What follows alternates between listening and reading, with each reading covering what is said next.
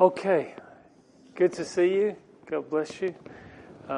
We'll have a prayer. Just to mention that, of course, next week we have our AGM, and that's followed on by the discipleship course. So this will be our last Acts class for a while, and we'll just pick up again in a few months when Discipleship Explored is completed. So we're in Acts 17, so if you like to, you can grab the Bible in front of you and follow along, and let's have a prayer.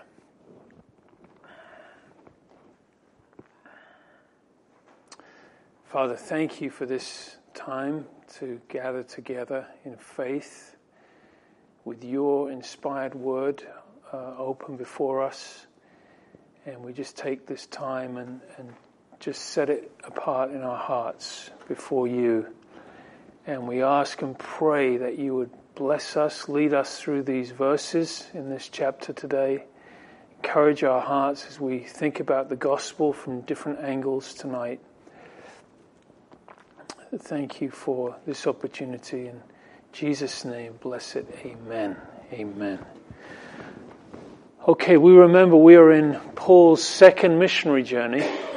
And the first one being with Barnabas, and of course John Mark for part of the time, and this one being with Silas initially, then they're joined by Timothy, and then they're joined by Luke. So this is a second missionary journey, and we covered that last week, looking at the first city in Europe being the capital city of that region of Macedonia, Philippi. And this chapter, they come to three very, very different cities, namely Thessalonica, Berea and Athens, very different. When you think about Paul's life in 2 Corinthians 11, he is kind of forced to boast a little bit and rehearse some of the things that he'd been through. And in these verses 22 to 28, he speaks about his labors more abundant, stripes above measure, imprisons frequently, near-death experiences often. 5 times he had the cat of 9 tails. 3 times he was beaten with rods. 1 time he was stoned. 3 times he was shipwrecked. 1 night and a day in the deep. In journeys often, as we are studying, perils of water, robbers from the Jews and the Gentiles, perils in city, in wilderness, in the sea, among false brethren, in weariness, in sleeplessness, in hunger and thirst, in cold and nakedness. And then he adds, and if this wasn't enough, the daily pressures of the churches, the care of the churches in my heart all the time. So that's how's that for an advert for a missions trip? You read that, the local missions or where would you like to go? All of this, all expenses paid, and this is what you're going to experience. Quite something. And of course, the wonderful courage and faith and tenacity, boldness that God obviously gave Paul and the team is quite something. So in this chapter, we're going to see these very different cities. Again, there's some... It always seems as though there's the response and the rejection, but there's always a remnant, a group that respond and believe in the gospel. So we remember Paul and Silas were in Philippi. They've just left there. Imagine they were supernaturally released from the prison. They saw the wonderful conversions of the jailer and his family. They baptized them in the middle of the night. Paul greeted the brethren, having left them in a fairly good position because of his Roman citizenship and what happened to him. And now they go on to Thessalonica. And we pick this up in the first verse. Incidentally, you'll notice it says, when they had passed, which tells us again that Luke, the author, stayed behind. When they had passed through, and this is also the last verse in verse chapter 16. When they encouraged them, they departed. And when they had passed through Amphipolis and Apollonia, they came to Thessalonica. So, we remember our map here. We've come up from Philippi, and now they're going down to Thessalonica. And where there was a synagogue of the Jews. Remember, in Philippi there wasn't, which is why they went down to the river. But now there's a synagogue, and according to Paul's custom and missionary strategy, this was one of the places they would always start. And of course, Thessalonica was an incredibly influential city of the day.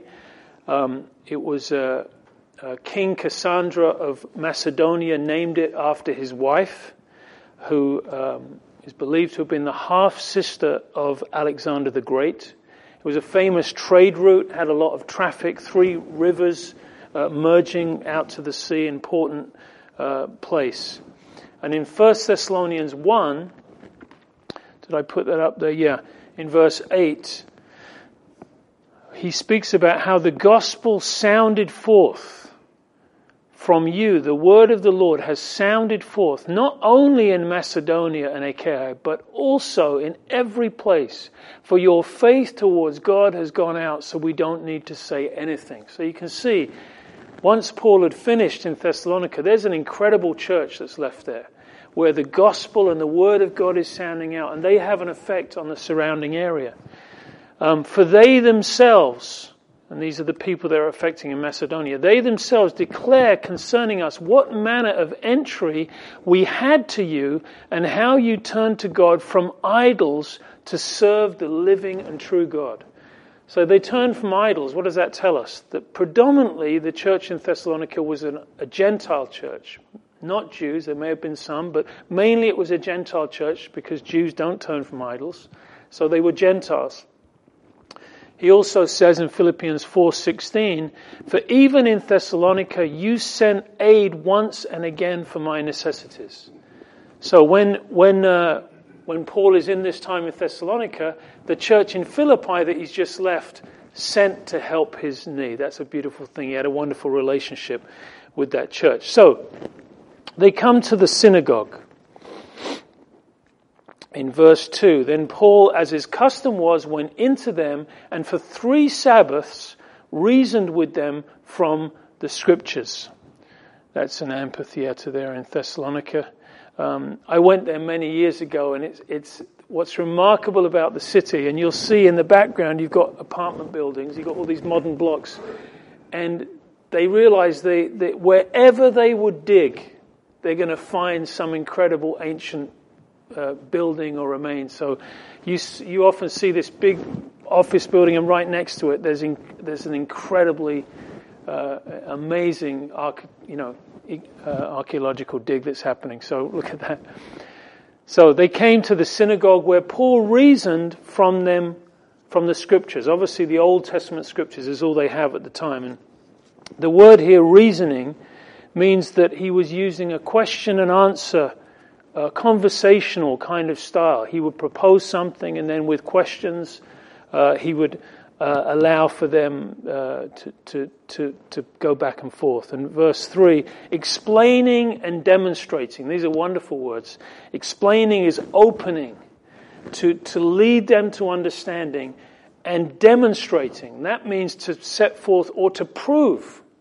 So Paul is reasoning, he's opening, he's demonstrating, bringing them to a clear understanding.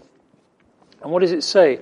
That Christ had to suffer and rise again from the dead, and saying, this Jesus whom I preach to you is Christ. Now what is it saying? It's saying that from the Scriptures, Paul would reason and open and demonstrate what? That Christ, that word means Messiah, the Messiah would have to suffer. So at this point, he's not mentioning Jesus. He's starting off, going into the synagogue, and he's saying, from the Scriptures, showing them that the promised Messiah of the Old Testament had to suffer. So obviously the passage, for example, in Isaiah 53 comes to mind, the suffering servant. Psalm 22, that he was pierced through his hands and his feet, and on and on. These types of passages. He was showing them from the Scriptures, their own beloved Scriptures, that the Messiah had to suffer. And once he'd shown them that, he would say, and Jesus is the one that did that. Jesus fulfilled those prophecies about the suffering Messiah in that he was pierced through his hands and his feet, etc. So that was how he approached it in the synagogue. This reminds us of Luke 24. Remember when Jesus is on the road to Emmaus, he meets the two disciples and he again opens the scriptures to them. And the thing he asks them is he says, "O fools, slow of heart to believe, all the prophets have spoken. Ought not Christ to have suffered these things and entered into his glory?" And beginning at Moses and all the prophets, he expounded to them in all the scriptures concerning himself. So that's what Jesus did also. He showed them the scriptures and says, listen, didn't the scriptures say that the Messiah would suffer? Yes, they did. And that's what I had to do. That's when he was resurrected, he said that. And that's what Paul is doing here. So, verse 4. What is the result? He goes in, he's reasoning, opening, proving from the scriptures, and the result is, and some of them were persuaded, verse 4, and a great multitude of the devout Greeks and not a few of the leading women joined Paul and Silas. So here they have some who believe, who are joining with them, who are asking and learning and growing in their faith. It's a wonderful thing. These were the God-fearers. Remember we spoke about them often. They would be found in the synagogues, Gentiles who were seeking God and would come into the synagogues. And we know from the 1st and 2nd Thessalonians, when he writes to this church, that much of what he was teaching during this time was about the end times. He was teaching them about persecution and tribulation, but also looking ahead to the end times. Gives us an insight to what was happening in these days. Now, as usual, as we've seen in the Gospels and also in Paul's first missionary journey, when you begin to see people responding to the Gospel, what else comes along? Persecution, opposition, resistance, the enemy in some form. Paul said, I have a wonderful, effectual door open to me, but many adversaries. 1 Corinthians 16:9. And that's what's happening here. So here we see the response. Some are believing. And then verse 5. But the Jews who were not persuaded, these are the Jews who were not believing, became envious, took some of the evil men from the marketplace. And this is an excavation in Thessalonica of a marketplace. Would have been like this one. And gathering a mob, set all the city in an uproar and attacked the house of Jason. Now, Jason is a character suddenly introduced in the middle of the chapter, who was obviously one of the believers who had welcomed Paul and the team into his house. And poor guy, not knowing what it might mean to identify with them. And they sought to bring them out to the people. But when they did not find them, they dragged Jason and some of the brethren to the rulers of the city, crying out, "These who have turned the world upside down have come here too." Come here from where? Come here from Philippi. The rumors and the reports from Philippi, about 100 miles away, have already got to Thessalonica. So these guys caused trouble in Philippi as well. And here they are too. So poor Jason, who feels like, oh yeah, I'll host the team. Who's coming? The Apostle Paul? Sure, they can stay at my house. Before he knows it, he's being dragged out before the leaders, and he's in big trouble. For verse 7, it says, Jason has harbored them, and these are all acting contrary to the decrees of Caesar, saying there is another king, Jesus. And they troubled the crowd and the rulers of the city when they heard these things. So what did they do? Verse 9. So when they had taken security from Jason and the others, they let them go. And it seems that this means that they took some financial security from Jason. In other words, listen, if this continues or happens again, you're going to, and we don't know what it was, lose your house or pay this fine or whatever. There was some type of bond that they made, demanding from Jason that they should leave the city and they should never return. It's possible that when Paul later writes to Thessalonians, and he says, "But we, brethren, having been taken away from you for a short time in presence, not in heart, endeavored more eagerly to see your face with great desire. Therefore, we wanted to come to you, even I, Paul, time and again, but Satan hindered us. It's possible he's referring to this conflict that happens here. I wanted to come back to you, but I couldn't. Perhaps this is what he's referring to. So back in 1710, then the brethren immediately sent Paul and Silas away by the night to Berea. So again, if you look at the map there, you can see Berea is just a little bit further down. It's probably about 40, 50 miles away, and very different to Thessalonica. Not a big city on a trade route, but a very small town, obscure place. Let's just get rid of Paul. Where can we send him? Berea. Let's send him there. So when they arrived, they went to the synagogue of the Jews. Now, you'll notice here it only mentions Paul and Silas. We know that Luke stayed in Philippi. So it seems as though at this moment Timothy stayed in Thessalonica.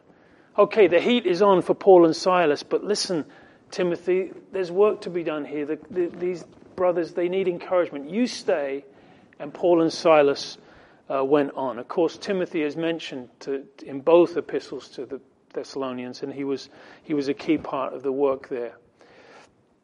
So they went to the synagogue, and of course there they would find some who are open and ready to receive, hopefully, but also their experience shows them that when they went to the synagogue, that was often the place where they would get trouble.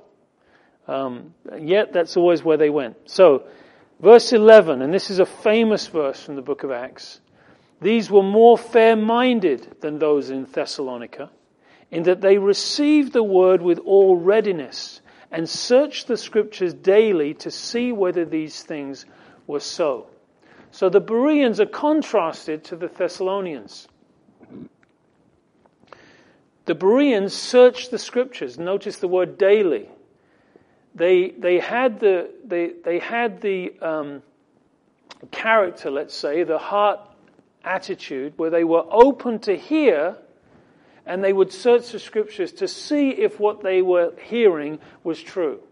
It seems that the Thessalonians were more ready to defend themselves against the truth, but the Bereans were ready to hear the truth and check it according to the scriptures, taking the message back to the Bible. And that's so healthy in any church. Any church hopefully has a few Bereans in it who aren't just spoon-fed or aren't resisting the word, but they're ready to hear with an open heart, but also, okay, well, does the Bible really say that? Pastor, where does it say that in the Bible? They're good, healthy questions, because we want to take the message back to the Bible. Jesus said in John 5:39, he said to the Pharisees, "Search the scriptures, for in them you think you have eternal life. They are they which testify of me." In other words, he's saying, search the scriptures. If you study the Old Testament, you know what you'll find? Me. But they didn't search the scriptures. Or not with the heart of a Berean, for sure. So, they searched the scriptures daily, and I love this. Look at the result, verse 12. Therefore, many of them believed. And I am a firm believer that if someone searches the scriptures with the heart of a Berean, they will become a believer. If they're really seeking for the truth, they'll find it. For it's crystal clear who Jesus was, that he fulfills the prophecies, etc. So it says, many of them believed, also not a few of the Greeks, prominent women as well as men. So we can see a response, people believing, that's wonderful. What normally follows on? Persecution, opposition. Here we see it again. Verse 13, but when the Jews from Thessalonica learned the word of God was preached by Paul at Berea, they came there also and stirred up the crowds. Paul had a following, some of which he enjoyed, some of which he didn't enjoy. The Judaizers, the Jews, the unbelieving Jews, were often following from city to city and causing problems. Similar to as we saw in the book of Nehemiah, for example. There's the work and the building and the faith and the revival, and then right there is the enemy standing in the shadows to discourage. So ruins in Berea. They come, did I miss that one? Yeah, that's the 17. And then immediately they sent Paul away to go to the sea, but both Silas and Timothy remained there. So again, they're saying, okay, Paul, time's up. It's time for you to move on again. We've got some trouble here. So notice it says, but both Silas and Timothy. So it seems that since Timothy was left in Berea, now Timothy catches them up. Catches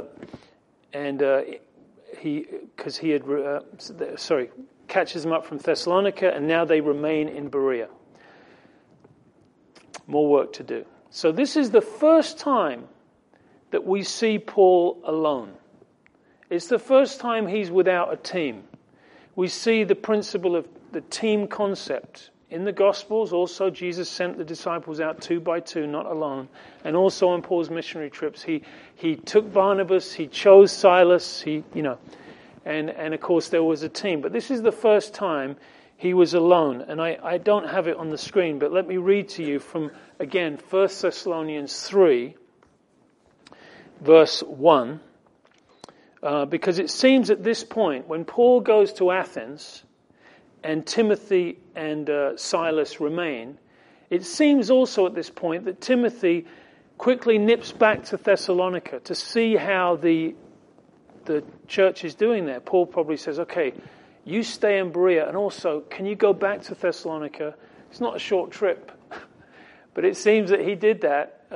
Most of these traveling was on foot. They could have hired horses and stuff like that, but most of it was on foot, quite long journeys. But it seems that he did that. And listen to this, in 1 Thessalonians 3, when we could no longer endure it, we thought it good to be left in Athens alone, and sent Timothy, our brother and minister of God, and our fellow laborer in the gospel, to establish you and encourage you concerning your faith, that no one should be shaken by these afflictions, for you yourselves know we are appointed to this. What's he saying? He writes and he says, the reason I sent Timothy is because we know that persecution was happening. We were kicked out of Thessalonica because of it.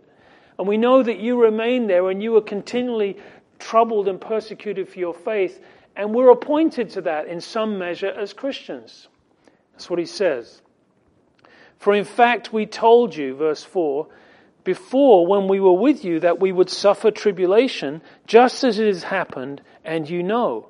For this reason, when I could no longer endure it, I sent to know your faith, unless by some means the tempter had tempted you and our labor might be in vain. In other words, okay, we moved on to Berea, but you were in my heart and on my mind. I went on the ship down the coast towards Athens, and I said to Timothy, you go back because I want to see. Has the devil got in there? Are they still in the faith? Is there still a work? And verse 6, but now that Timothy has come to us from you, and brought us good news of your faith and love, and that you have always good remembrance of us, desiring to see us, and we also to see you. Therefore, brethren, in all our affliction and distress, we were comforted concerning you. Isn't that wonderful? Such physical troubles and affliction, yet so deeply comforted in the heart because of knowing that those Greek believers were still prospering in the faith. Wonderful. And it seems as though Timothy went back to Thessalonica and brought this report not to Athens, but caught up with them in the next chapter 18 in Corinth. So, verse 15. So those who conducted Paul brought him to Athens, and receiving a commandment for Silas and Timothy to come with all speed, they departed. So here they leave Berea. Well, they put Paul on the ship, a couple of brothers escorting him, and they come down the coast and they come to Athens. Paul in Athens. Now, let's just take a pause and remember who Paul is. Remember, he is a Jew, not just a Jew, but was a Pharisee, trained under Gamaliel, knew the scriptures, an expert in the law. He was also a Roman, which would have availed, which would have allowed him to have learned certain skills and being knowledgeable in certain secular affairs of the empire and things like that. He was Greek, not by heritage, but by environment, by culture. He was raised in Tarsus, which was very Hellenistic, very influenced by Greek culture. He would have known the language, of course, etc., exposed to Greek art and philosophy. So he kind of had a combination of a few different worlds, the Greek world, the Roman world, the Jewish world. And not only that, of course, he was a brilliant thinker, but most importantly, he was a Christian, spirit-filled, not only a Christian, but an apostle, anointed, one who had had incredible revelations of the gospel. And now this man stands in Athens. Paul in Athens is quite something, because Athens, of course, was a magnificent city, but what characterized it typically, especially at this point, was it was filled with idolatry. It was, the word means overwhelmed or overrun with idols. It would have been the thing that would have stood out, certainly did to Paul, spiritually minded man. But Athens was a magnificent city. It was the capital of Greece. In those early centuries, particularly the 4th and the 5th century, it would have been perhaps the greatest city in the known world. Known for its arts, its architecture. It was like a university city for the rest of the world. Many people would have gone there to study philosophy and things like that. Socrates and Plato were both from Athens, and also Socrates, Plato, Aristotle adopted it as his own city as well. So this was a city known for the arts, for wisdom, Greek philosophy, and of course as a religious center as well, where the Greek gods and myths and mythology and idolatry was not to be compared anywhere else. So. And thousands of public statues. As you would have walked through it, you would have seen statues and idols everywhere. Temples. Every house would have had some type of altar or idol at the gate or at the door. It was said of Athens, it was easier to find a god in Athens than a man. They had a god for everything, but it was a city without God. So in verse 16, now while Paul waited for them at Athens, oh, sorry, I skipped a few pictures there. That's an artist's conception. It's based on the lay of the land that you can see today up on the hillside, the Areopagus up here, and the lower level. And of course, a lot of this is built on now, but there are incredible excavations, and this is what they can rebuild. You can see all of these types of statues and everywhere. This is what Paul would have been walking through. So, verse 16. Now, while Paul waited for them, notice this, his spirit was provoked within him when he saw that the city was given over to idols. A little bit later in the message, you see that he says, as I walked through your city and considered your idols. And that struck me this afternoon, that as Paul, this a little bit like Nehemiah riding around the wall, nobody knowing who this man was, like Paul walking through Athens, and he's looking at the idols and he's considering, and God is perhaps instructing his heart. And it begins to stir his heart. The word here is provoked or irritated. He was provoked by it. It's a wonderful verse. Provoked within him, his spirit was provoked when he saw the city given over to idols. And although it was an incredibly impressive city, I mean, if you wanted to go in that day and be awed, have such wonder of the architecture and how impressive it was, wow, Athens. But Paul saw kind of beyond all of that grandeur, all of the surface. He saw the real core needs and issues, that people were lost, that people needed God, that people were caught up in idolatry and Greek mythology and these types of things. And he was burdened by that. It says he was provoked in his heart It's a wonderful, wonderful word. And of course, he was provoked because he saw the idols. Now, perhaps when we think of idols, we think back of ancient Greece, or we think back of Hinduism in India, or we think about these things. But of course, the Western society, they may not be carved images out of stone or gold or wood, but our culture is filled with idolatry. For idolatry is anything that would take the place of God in someone's life. So we can share the same type of burden as Christians when we look in our modern, sophisticated, technological culture. We can be so burdened as Christians because we see that the whole culture is filled with idolatry, and yet man is in such need of God.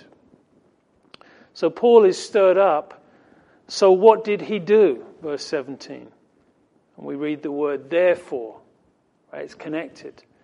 Because he saw the city filled with idolatry, because he was so moved and provoked, therefore he reasoned in the synagogue with the Jews and the Gentile worshippers. These are the God-fearers, the Gentiles. And in the marketplace daily with those who happened to be there. So on the Sabbath, he would go to the synagogue and he would reason with the Jews and any Gentile God-fearers that were there. And then during the day, he would go down to the marketplace and he would speak with those who happened to be there. Or we could say, as God would give him divine appointment. You know, he would be prayerfully connecting with people and speaking to whoever would listen. And then in verse 18, and then certain Epicurean and Stoic philosophers encountered him, and some said, "What does this babbler want to say?" And the word here for babbler is a seed picker. These knowledgeable philosophers would look at someone like Paul with some newfangled theory and say, "Oh, he's just a seed picker. He gets a bit from here and a bit from here and a bit from here, and he's coming up with a new idea. Who is this babbler?"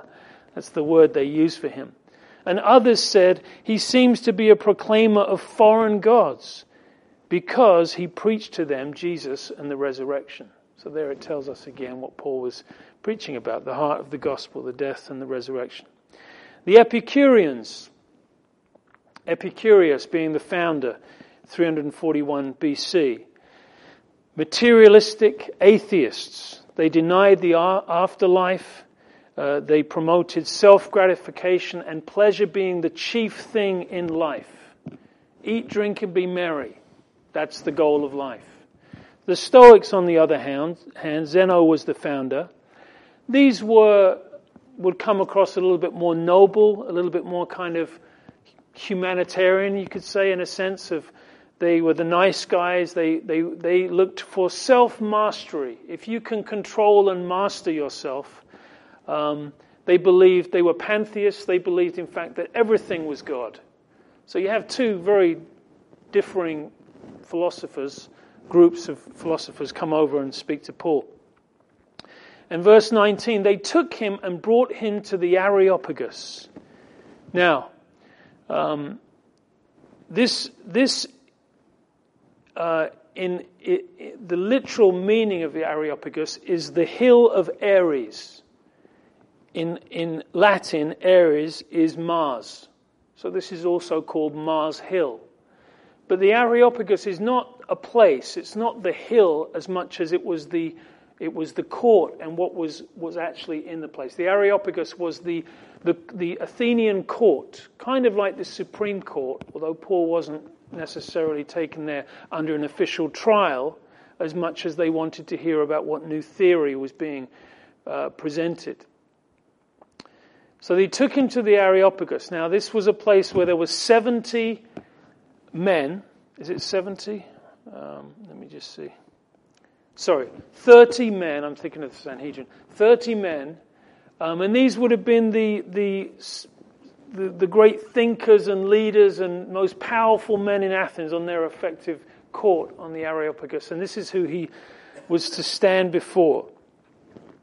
They brought him there, saying, "May we know what this new doctrine is and of which you speak? For you are bringing some strange things to our ears. Therefore, we want to know what these things mean."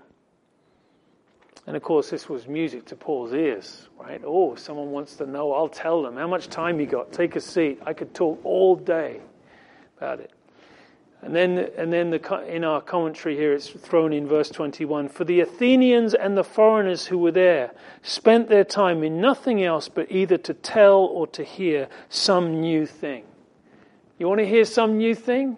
Okay, I'll be honored. So in this wonderful message that follows, it's a famous message because it demonstrates wonderful adaptation of the message. Paul being very tuned into his audience. These were not Jews that he was going to speak to. These were Gentiles. They had no knowledge of the Jewish scriptures. So he comes to it from a very, very different place. He wanted to relate to them. He would be a Jew to the Jew and a philosopher to the philosophers, whatever was needed to bring them to the gospel. Verse 22, and then Paul stood in the midst of the Areopagus and said, Men of Athens, I perceive that in all things you are very religious. For as I was passing through and considering the objects of your worship, I even found an altar with this inscription, To the Unknown God.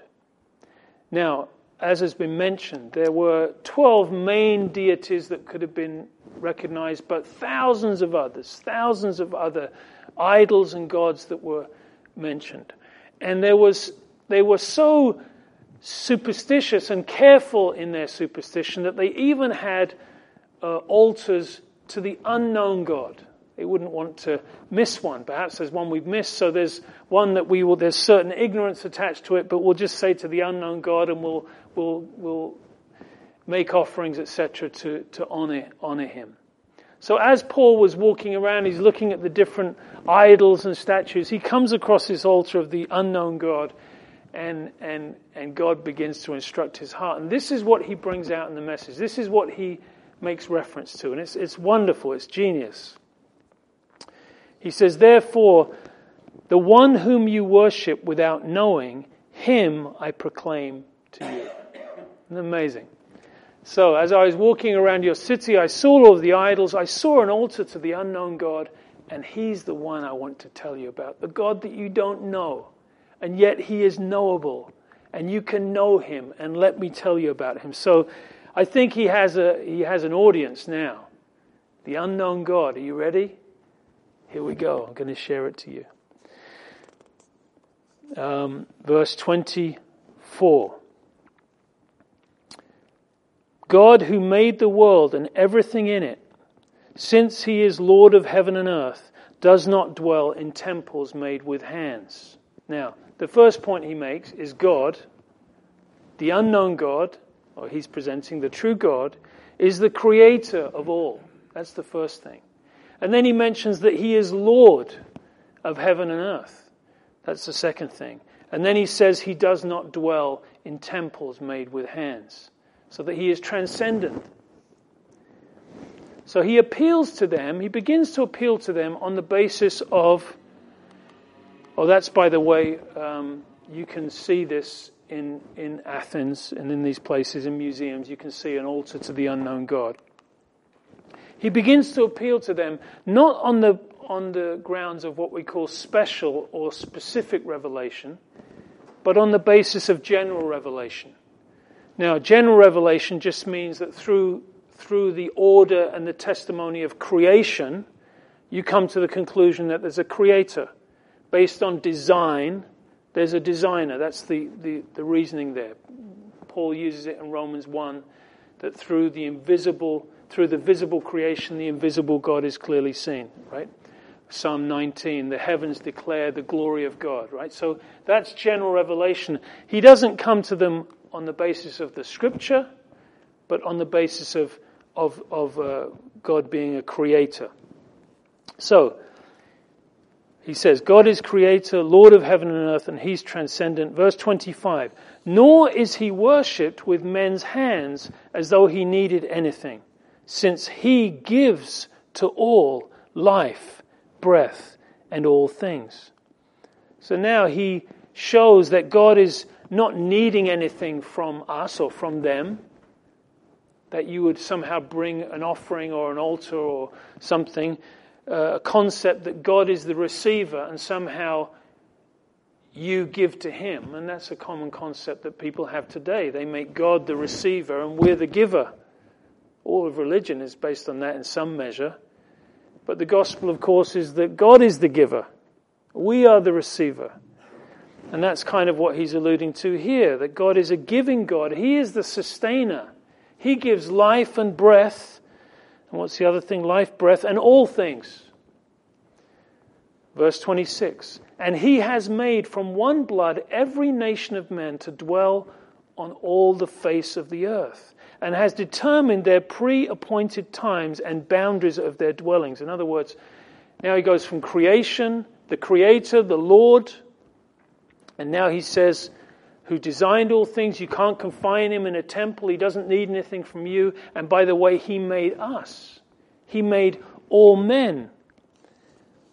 Verse 27, and why did he make men? Verse 27, so that they should seek the Lord in hope that they might grope for him and find him, though he is not far from each one of us. What a graphic picture there. That man is groping and seeking and looking for God who is so close. That's what Paul says. And in this verse he's saying, there is one true God who created all things, and he even made us. And he made us that we would seek him and find him and know him personally. So here he is saying that God is knowable. And he's not far from any of us. From any of us, not distant. Not from the Jew or the Gentile or the Greek or the barbarian. But he is very close. And to emphasize this point, verse 28, he quotes a couple of the Greek philosophical poets, and he weaves it into the message. For in him we live and move and have our being, as also some of your own poets have said. And here you can see Paul using some of his knowledgeable, well-traveled experience. To bring out these Greek philosophical secular poets who, and of course in the context they're talking about Zeus, and many people have said, why does Paul bring that poetry in here? But he's making the point that even your own poets realized that God, what was he saying? That God was knowable, transcendent, and we are very close to us. So close that in him we actually live and move and have our being. And then he says, and this is a different poet, for we are also his offspring. So two different poets. And in biblical language we would say we were made in his image. It's kind of what he's saying. We are his offspring. We are made by God.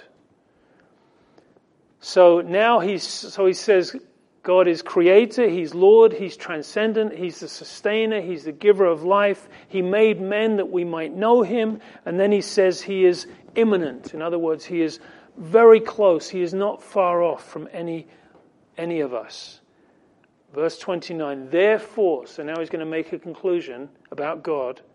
Since we are the offspring of God, we ought not to think that the divine nature is like gold or silver or stone, something shaped by art and man's devising. So he basically paints God with these wonderful brushstrokes and presents God as the creator, the Lord, the sustainer of life. And then he says, are we thinking that, he brings it right back to little stone idol, are we really saying that this is the same thing?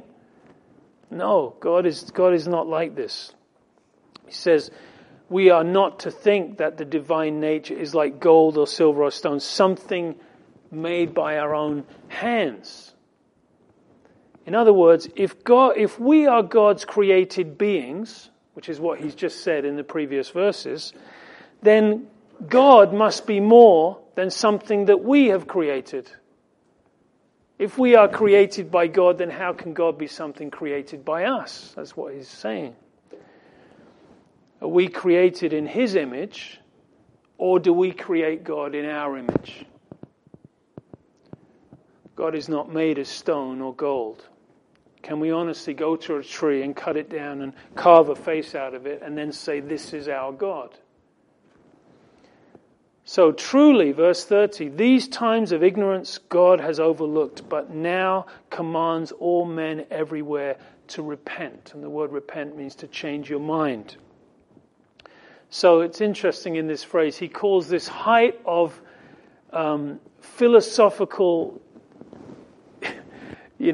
this philosophical height in Greece, he calls it a time of ignorance.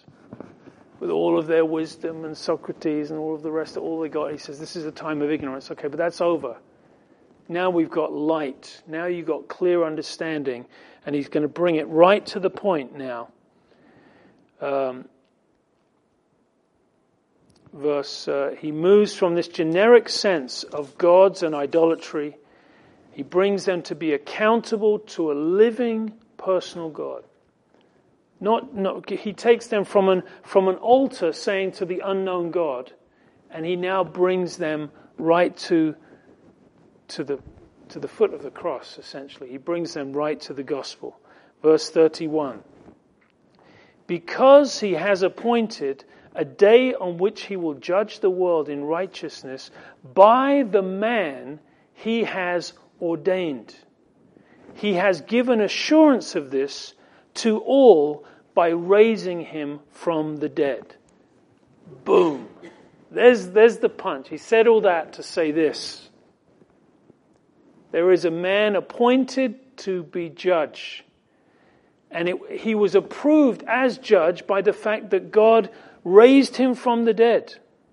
And of course, he's saying the proof of his approval was in the resurrection. Verse 32, and when they heard of the resurrection of the dead, some mocked, while others said, we will hear you again on this matter, as they stroked their beard. We will hear you again on this matter. So Paul departed from among them.